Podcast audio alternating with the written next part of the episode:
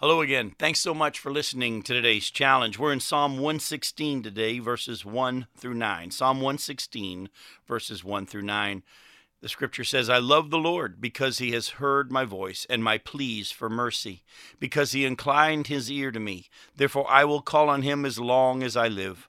The snares of death encompassed me, the pangs of Sheol laid hold on me. I suffered distress and anguish. Then I called on the name of the Lord. O Lord, I pray, deliver my soul.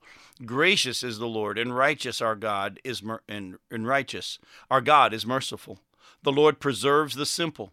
When I was brought low, he saved me. Now, I want you to notice the request of this person that's praying here in this psalm and notice the answer. This individual prayed to God for mercy. Look at verse 1. I love the Lord because he has heard my voice and my pleas for mercy.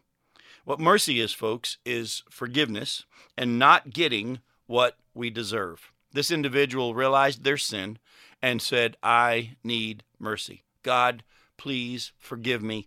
Don't give me what I deserve. Jesus actually taught in the Sermon on the Mount when he was teaching the Beatitudes in Matthew chapter 5, verses 6 and 7. Listen to what he says. He said, Blessed are those who hunger and thirst for righteousness, for they shall be satisfied. Blessed are the merciful, for they shall receive mercy. When you hunger and thirst for righteousness, you know you don't have it, and you want it, and you need it but you also know it has to come from outside of you. That's why you're hungering and thirsting for it. You don't have it within you. On top of that, you then share mercy because you yourself know you need mercy. This individual prayed for mercy and God heard them.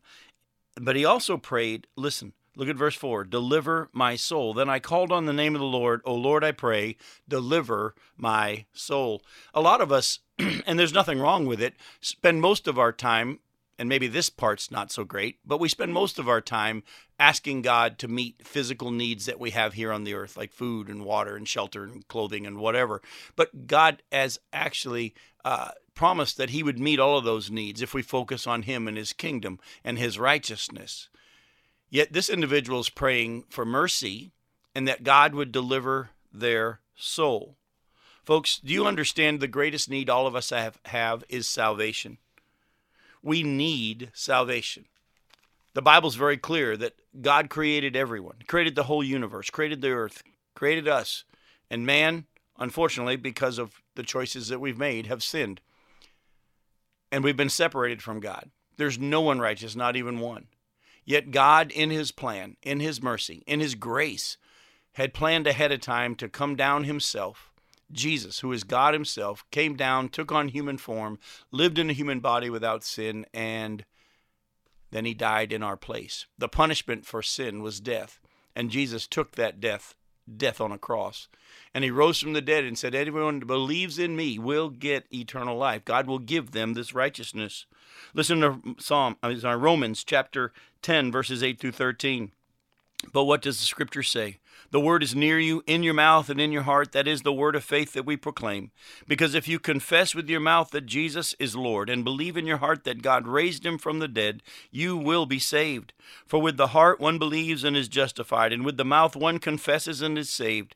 For the scripture says, Everyone who believes in him will not be put to shame. For there is no distinction between Jew and Greek. For the same Lord is Lord of all, bestowing his riches on all who call on him.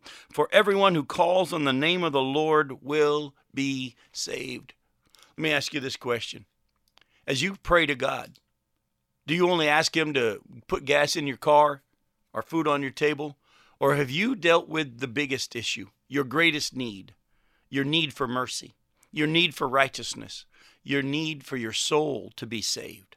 Are you right with God in that way?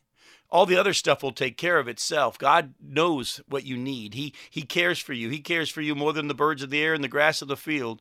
He knows all your physical needs, but your greatest need, that's what he wants dealt with first. And once you enter into a relationship with God through faith in Jesus Christ and he saves your soul, he seals you with his spirit, marks you as his, promises you eternal life, and then in the days between now and when we see him face to face, he said he'll take care of all the stuff like food and clothing and shelter. Have you cried to God for mercy?